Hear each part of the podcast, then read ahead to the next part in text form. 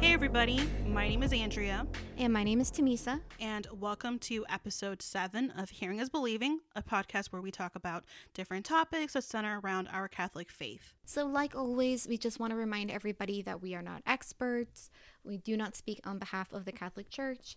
We're just two sisters who like talking about angels and demons and wanted to share these stories. So, Andrea, what's been new with you this week? I am very happy. Today I watched the inauguration.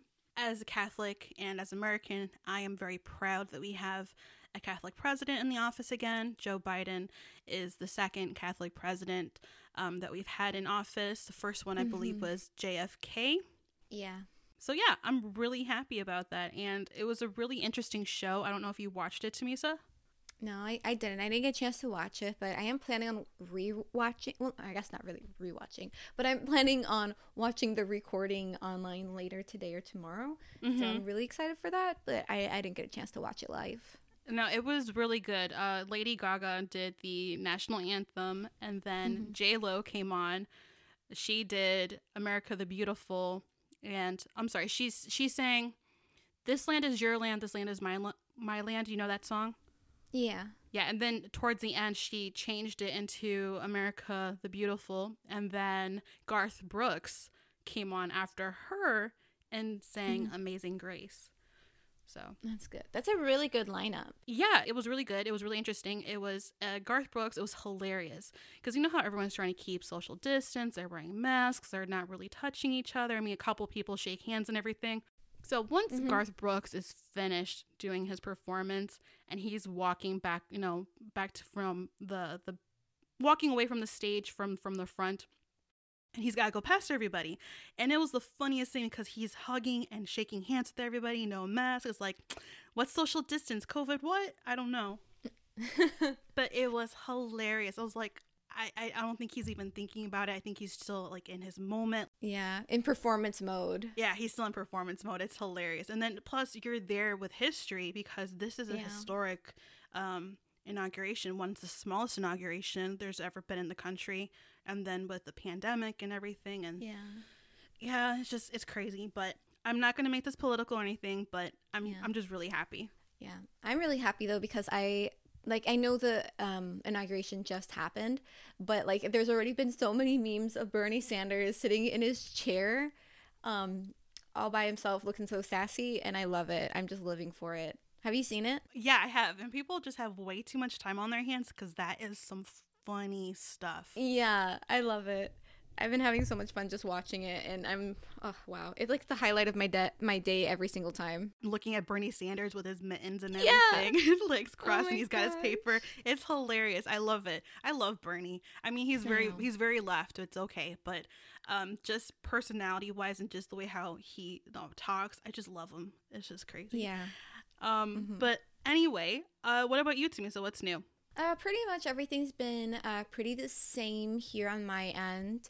But something I did want to share, um, kind of just a follow up from my New Year's resolution of wanting to pray more and be more consistent with praying every single day.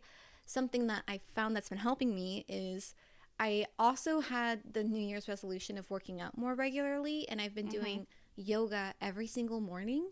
And Mm-hmm. when you're so when you're done with like your yoga flow you always end with like putting your palms together and like bowing your head and like saying namaste.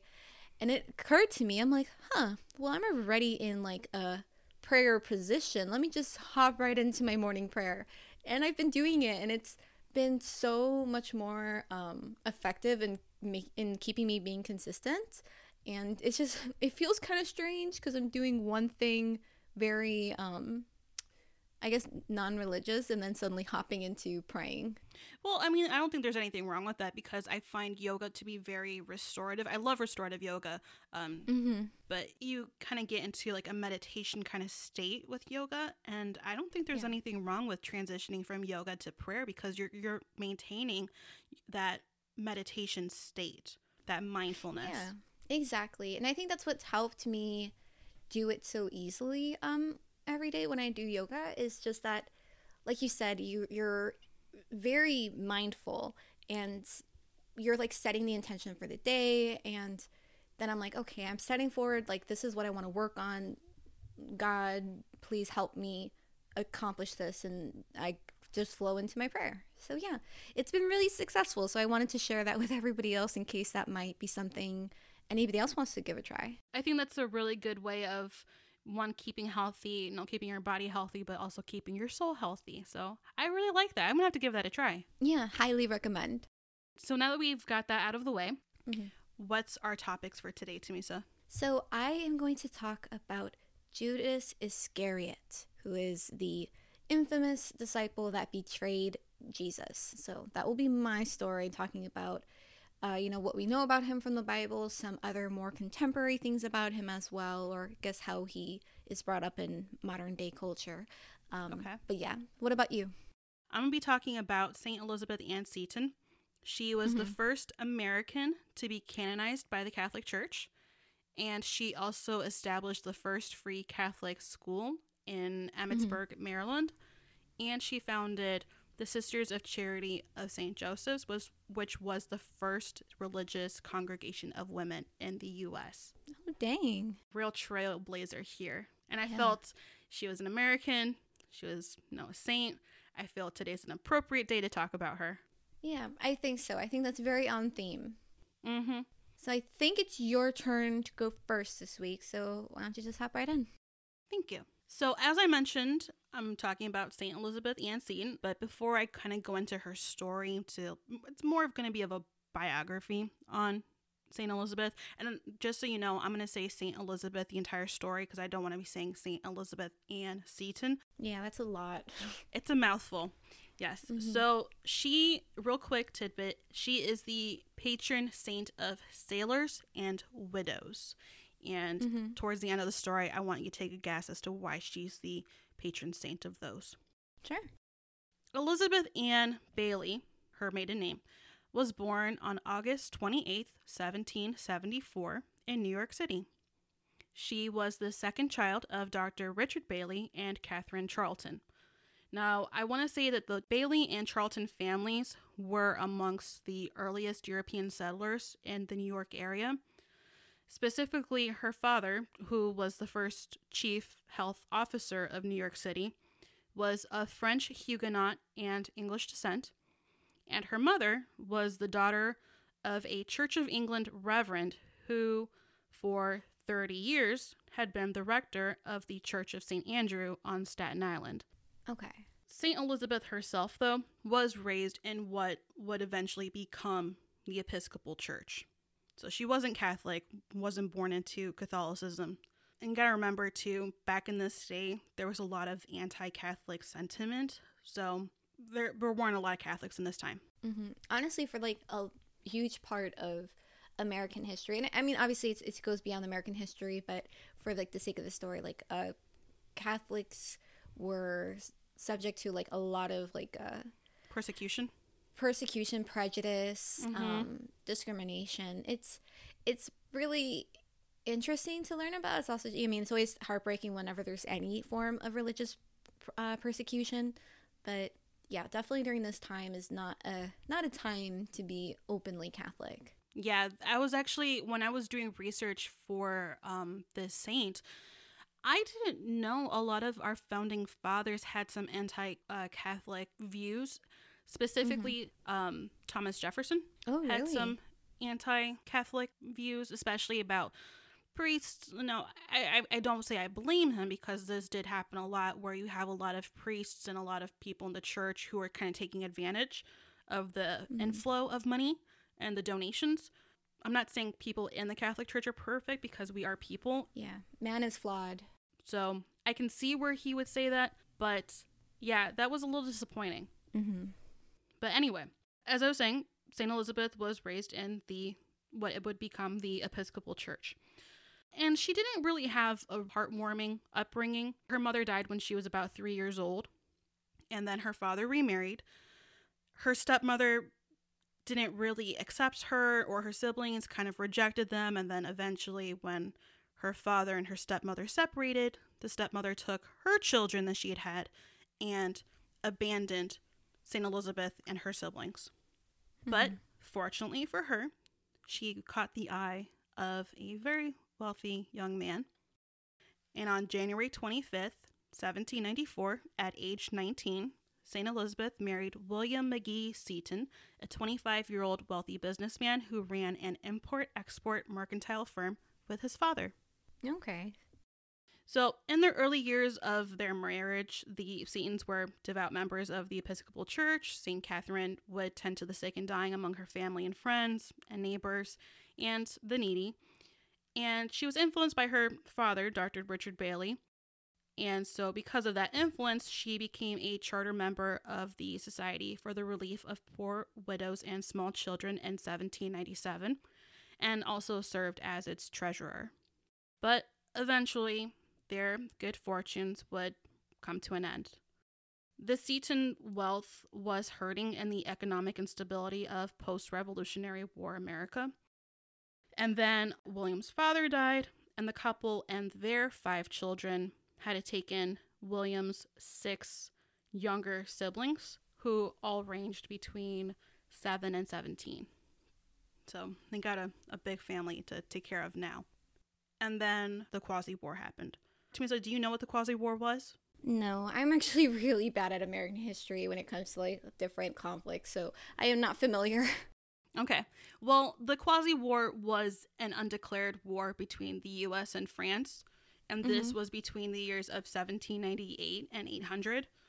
And a lot of the fighting happened at sea in the Caribbean and Atlantic and was an attack on American shipping. So, Oh. William Seton lost a lot of ships at sea Yeah. because of this. Mhm. And then, with that and the United Kingdom's blockade on France, William Seton's company went bankrupt and the Setons lost their home in lower Manhattan. So Oh, they were jeez. hurting. Mm-hmm. And then on top of that, William Seton, for most of their married life, had already been suffering from tuberculosis, but with the, you know, added stress of losing his company and then losing their home, his illness worsened. Mm-hmm. Doctors' orders were to go abroad to warmer climates, and William Seton, who had spent a good portion of his youth in Europe, had some business associates in Italy. So St. Elizabeth and their eldest daughter, Anna, went with William Seton to Italy. Okay. So upon landing at the port of Livorno, Italy, Mhm. They were there for about a month, and then William died on tw- December 27th, 1803, leaving St. Elizabeth a widow at the age of 29 and Dang. leaving her as the sole supporter of five young children. Oh, that really sucks. Yeah. Yeah. I feel like when it rains, it pours, honestly. I think, especially during those times when, like, you're a woman, like, what, like, wow, I can't imagine how maybe just stuck she felt, you know? Yeah. No, and then on top of that, she's in a country she's not familiar with, with people she's not familiar with. But lucky for her, the no, she and her daughter Anna were received by her husband's Italian business partners, Filippo and Antonio Filicchi, mm-hmm. and their families. And St. Elizabeth and her daughter stayed with them until the spring of 1804.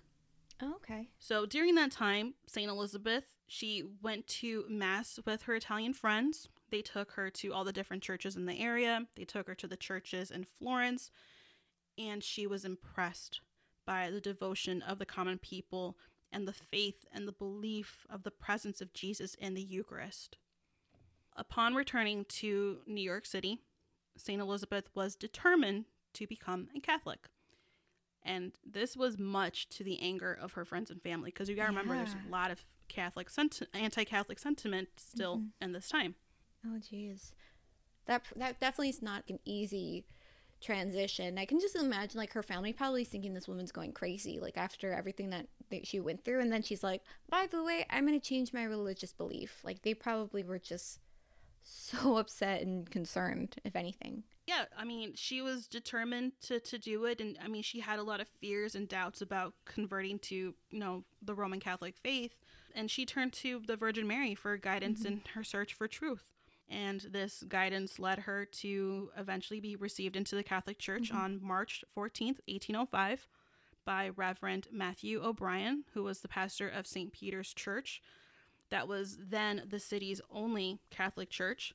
And then she received her first communion on March 25th. Yay. Then, a year later, on Pentecost Sunday, she received the sacrament of confirmation Mhm. from the Bishop of Baltimore, Reverend John Carroll, who was the only Catholic bishop in the nation. Good. Way to go. So, a lot of firsts in this story, which is making me real happy. Yeah, honestly. It's crazy to think because, I mean, like, 1700s isn't. I know it feels really far away, but at the same time, it's not like so distant that you would expect so many, like, firsts. Or at least maybe that's just my own personal feeling. This is early 1800s. You gotta remember, this is Yeah. right after you know, the Revolutionary War. This is right after you know, we have a, a young America. America is still, they're trying to, they're getting their footing still. Mm-hmm. So there's, there's going to be a lot of firsts and this time. As I had mentioned before, St. Elizabeth is a widow and she needed to support herself and her five children. And you can imagine with her converting to Catholicism and her friends and family weren't going to be happy with her if they disowned her. So she didn't have any money. So she needed to support herself. And so she started a an academy for young girls. But once the news got out of her conversion to Catholicism, a lot of the parents withdrew their daughters from her school and eventually she had no more students. Oh, no. I know this it's really bad. There's a lot of anti-Catholic sentiment and it's it's so sad. Yeah. St. Elizabeth was losing money and she was no on the verge of losing faith. She met Father Louis William Valentine Dubourg, a Sulpician priest, and he was the president of St. Mary's Catholic I'm sorry, St. Mary's College in Baltimore.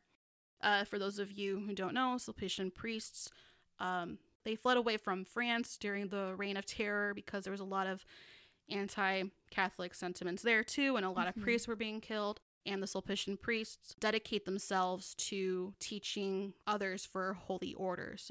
Okay. Does that make sense? Yeah, no, it definitely makes sense. Um, it Mhm. took it took me a moment to like wrap my brain around it, but like, no, I I definitely understand. Yeah. Yeah. So the Sulpician priests, when they were in the U.S., they were tr- in the process of trying to establish the first Catholic seminary for the Mhm. United States.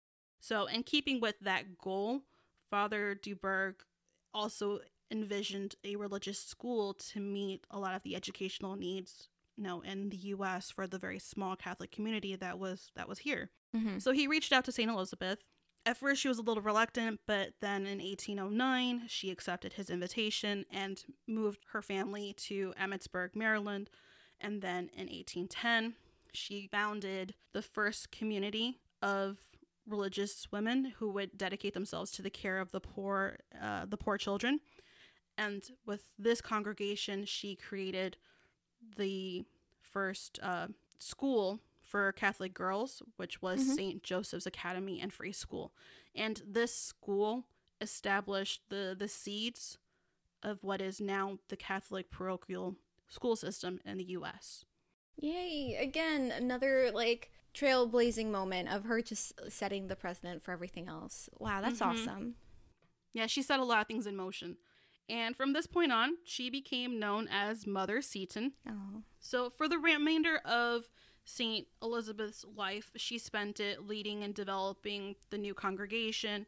A lot of people described her as charming and cultured, well, because she came from New York, no, high society. So, she knew a lot of people and she knew how to present herself. Mhm. Uh, but she unfortunately still had a lot of great difficulties in her life. She lost two daughters to tuberculosis. Yeah. Dang, that's got to be harsh. So eventually, St. Elizabeth died on January 4th, 1821, at the age of 46. And today, her remains are still found there in Emmitsburg, Maryland, at the National Shrine of St. Elizabeth Ann Seton. Oh, dang. Well, that's so nice. Here's a happy ending for her story. yes. St. Elizabeth was beatified by Pope John the 23rd on March 17th, 1963, and he said this when she was beatified. He said, In a house that was very small, but with ample space for charity, she sowed a seed in America, which by divine grace grew into a large tree. And then she was canonized by Pope Paul VI on September 14th, 1975. And at St. Peter's Square, when he canonized her, Pope Paul VI said, Elizabeth Ann Seton is a saint. Saint Elizabeth Ann Seton is an American. All of us say this with special joy and with the intention of honoring the land and the nation from which she sprang forth as the first flower in the calendar of the saints. Elizabeth Ann Seton was wholly American. Rejoice for your glorious daughter. Be proud of her and know how to preserve her fruitful heritage. Wow. Dang, that's like a America moment.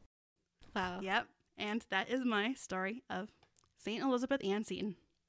Wow, well, that was nice. I like that. I felt like that, that you're right. That was very appropriate for this this current um, national event that we're going through. Uh, before we transition to your story, can you guess why she's the patron saint of widows and sailors? Um, well, widows, I would say because she was a widow, right? That makes sense. Mm-hmm. mm-hmm. Yeah. And the sailor because her husband was a merchant. He right. He did he did shipping.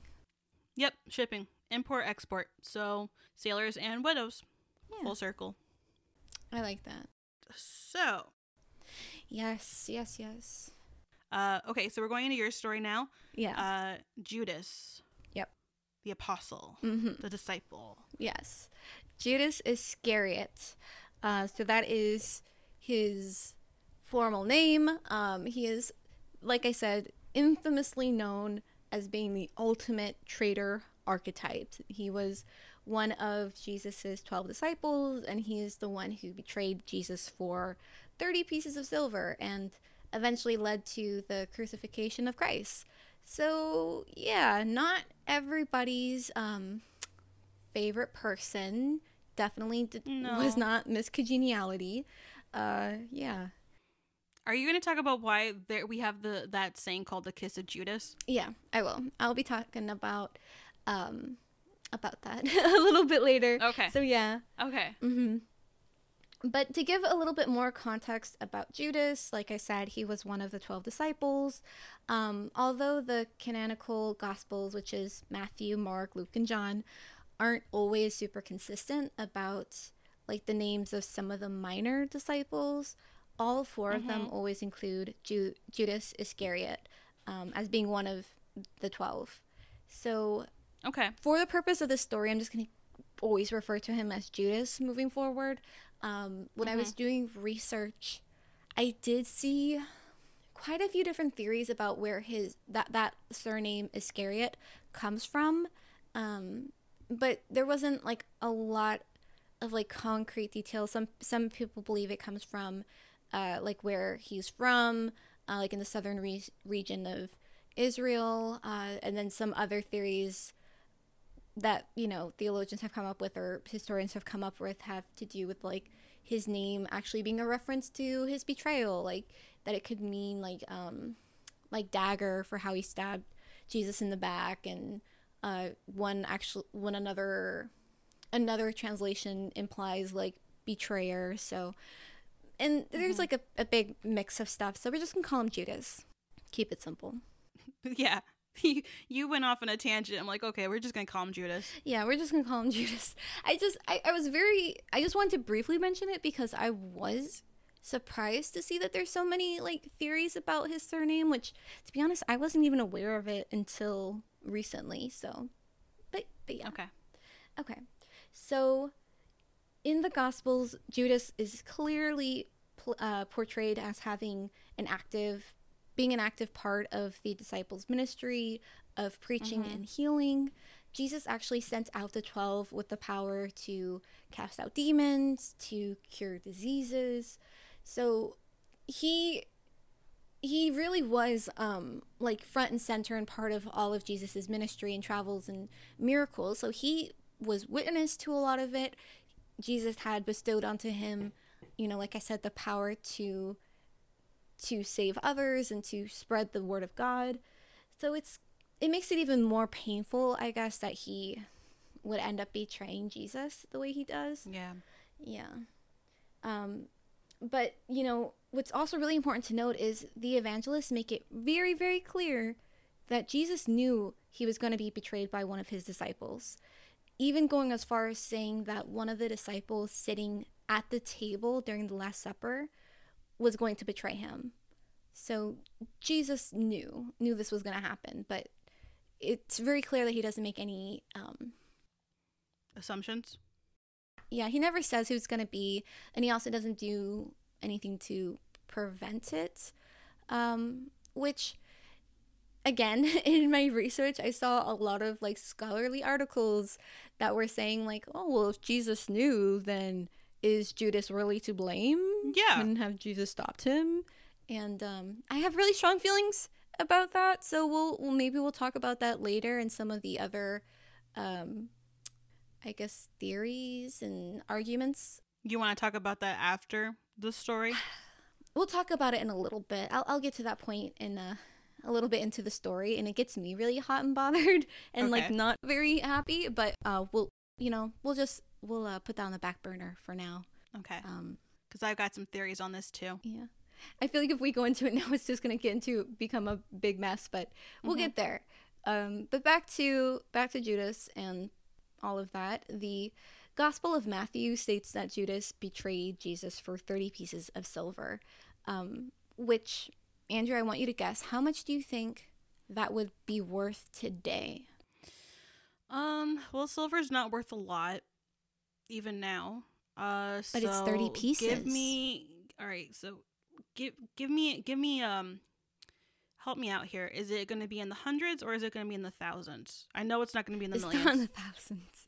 It's it's not in the thousands. It's in the it's in the hundreds. the hundreds. But you know, I'll I'll even make it easier for you. It's like less than 500. okay. Um, I'm gonna say about maybe 150 dollars. Okay, you're not too far off. I'm gonna say on the low end.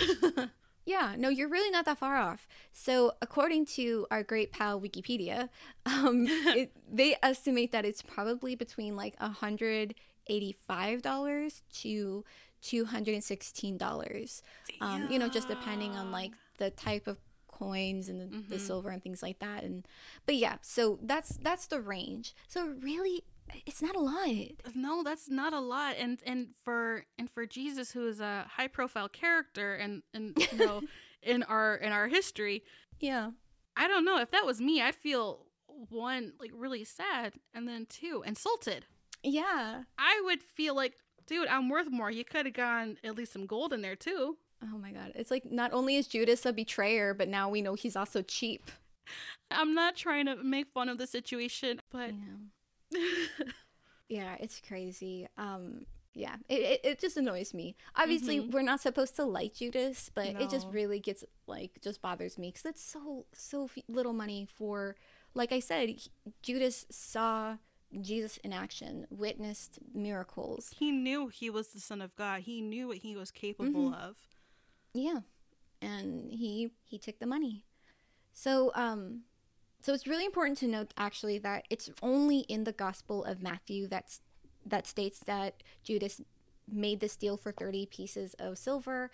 Um, The other Gospels do mention that there was this exchange of money, but they don't specify how much. Um, so according to Matthew, before the Last Supper, Judas went to the chief priests and agreed to turn in Jesus in exchange for those 30 silver coins.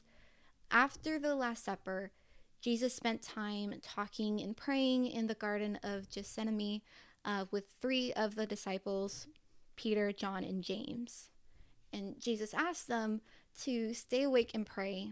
And this is what is known as the agony in the garden, um, which I know, I think you mentioned it also like in the episode about um, The the rosary. rosary. Yeah. So it's a really important part of, you know, our Catholic faith and um, part of the Passion of Christ Mhm. is in when he's in the garden, Jesus is just over overwhelmed with sadness and anguish, and in his prayers he starts saying, "My Father, if it's possible, let this cup pass me by. Nevertheless, let it be as you, not I, would have it done.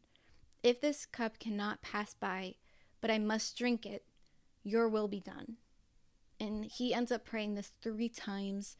And after each interval, he checks on his disciples and finds them sound asleep, even though he told them like Stay stay, awake." awake. Yeah, so he gets pretty upset with them. Um, but after his prayers, you know, an angel comes down and strengthen strengthens him, and Jesus accepts that it's it's time. The hour has has come.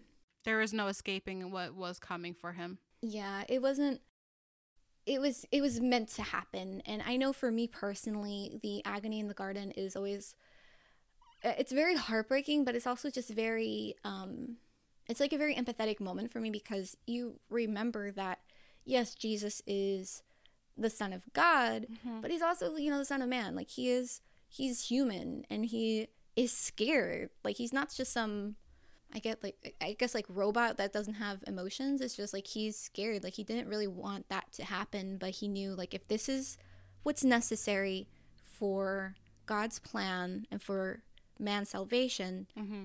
and it's meant to happen, then let it happen. But I'm scared, you know. Um, real quick question, because you've been to the garden. Mm-hmm. What was it like there? Like, did you still feel that vibe, that that suffering? Because I would imagine that would have a lingering effect. Yeah, it has a vibe. At least it did for me.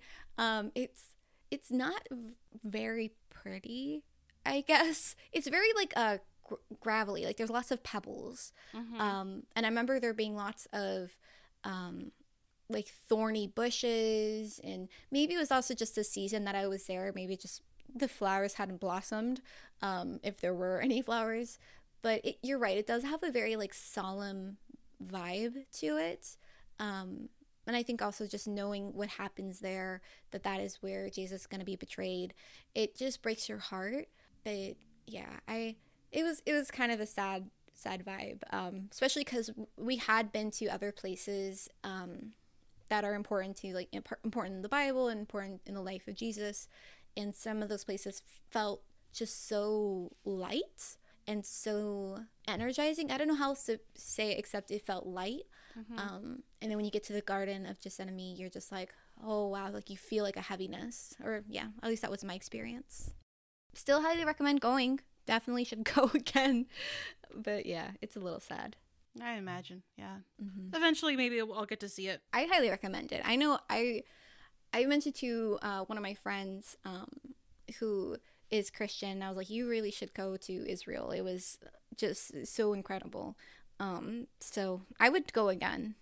But anyways, so back to back to Judas and all the sad things that were about to happen. Um, so after the Last Supper, um, Judas went and got the the high priest soldiers and leads them to the Garden of Gethsemane and reveals which one of them is Jesus by kissing him on the cheek and calling him rabbi. And Mm. that's where we get the term the kiss of Judas. But what I always loved is that when Judas kisses Jesus on the cheek, Mm-hmm. Jesus responds by saying, Judas, are you betraying the Son of Man with a kiss? And after that, Jesus is arrested. And I just love that. I feel like that's such like a mic drop moment, being like, I know what you're doing, and you think this is cool just because you give me a, a kiss on the cheek. Ah, makes me so mad. But yeah. that's where the term kiss of Judas comes from. Mm-hmm. Okay.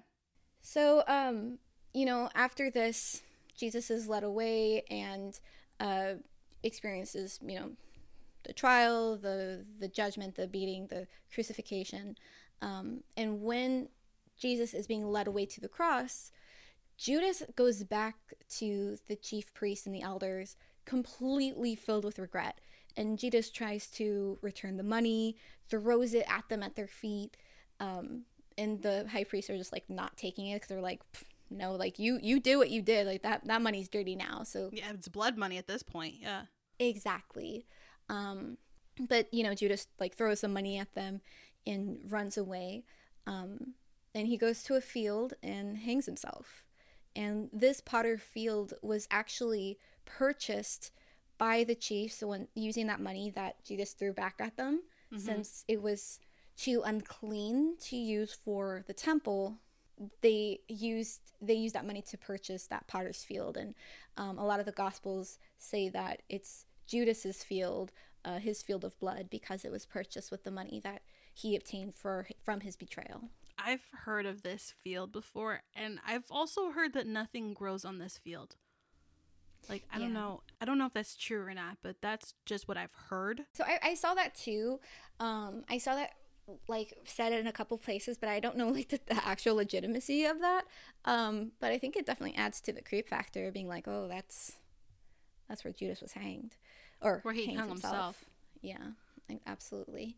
Um, so here's the part that I want us to, I want to get your take on it. Mhm. So, in the book of John, I believe, he says that the devil entered Judas and inserted the thoughts of betrayal.